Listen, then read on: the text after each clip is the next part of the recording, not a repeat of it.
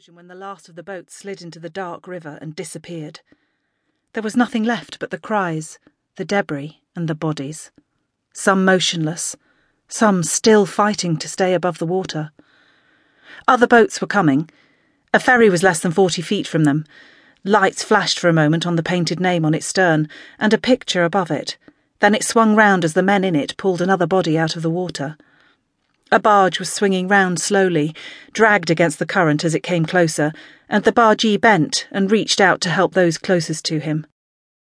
A small coal freighter was flinging everything overboard that anyone in the water could clutch onto before their imprisoning clothes dragged them, still screaming, under.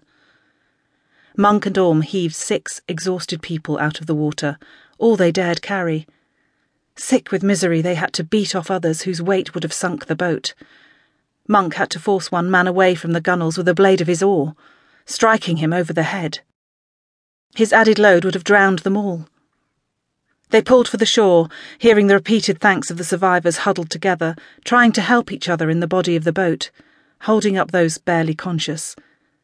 Men on the banks were wading as far as they could, roped together, stretching out to lift and help. Monk and Orme went back out again into the near darkness, directed now as much by cries as by sight.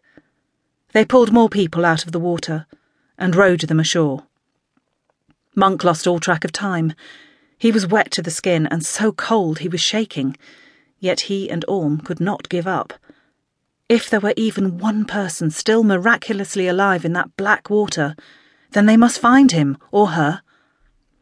Every man in the river police was here, and all manner of others joined in a common horror and grief. The banks were lined with people doing what they could. Some pushed mugs of hot tea and whisky into freezing hands, helping the rescued to hold on to them and drink. Others had blankets. Some even had their own spare dry clothes. The moon was high in the sky when Monk and Orme moored the boat and climbed wearily up the steps from the river to the level dockside, acknowledging in a glance that they had done all they could. The wind had risen and scythed across the open stretch in front of the Wapping police station, which was their headquarters. Monk hunched into his coat instinctively, but it was pointless when everything he wore was soaking wet. He increased his pace. Weary as he was, the cold was worse. He could hardly feel his feet, and all his bones ached. The palms of his hands were blistered so he could barely move them. He reached the door with Orme a step behind him Inside, the wood stove was burning. The air was blessedly warm. Sergeant Jackson came bustling towards them immediately, attending to Monk first, as rank demanded. You better get them clothes off, sir. We got plenty of dry ones in the cupboard. Not your taste, sir, being a bit of a dandy like you are, but dry's all that matters now, or you'll catch your death. Begging your pardon, sir, but you look like hell. Monk was shaking so hard, his teeth were chattering, and it was beyond his control to stop. I thought hell was supposed to be hot, he said with an attempt at a smile. No, sir. Cold and wet. Ask any seaman. He'll tell you, Jackson replied. He turned to Orme. You too, Mr. Orme. You don't look no better.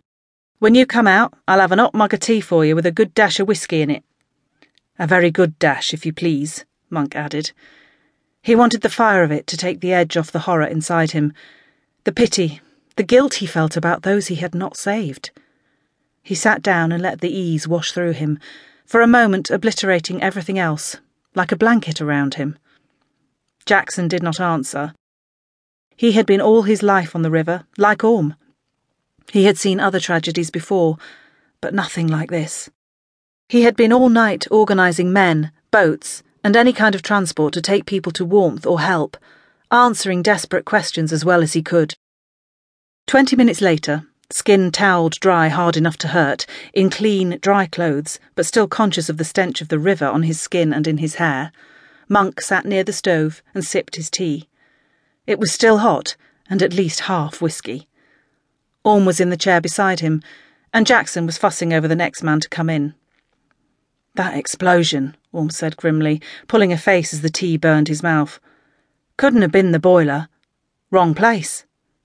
The explosion was in the bow and nowhere near the engines. So what the devil was it?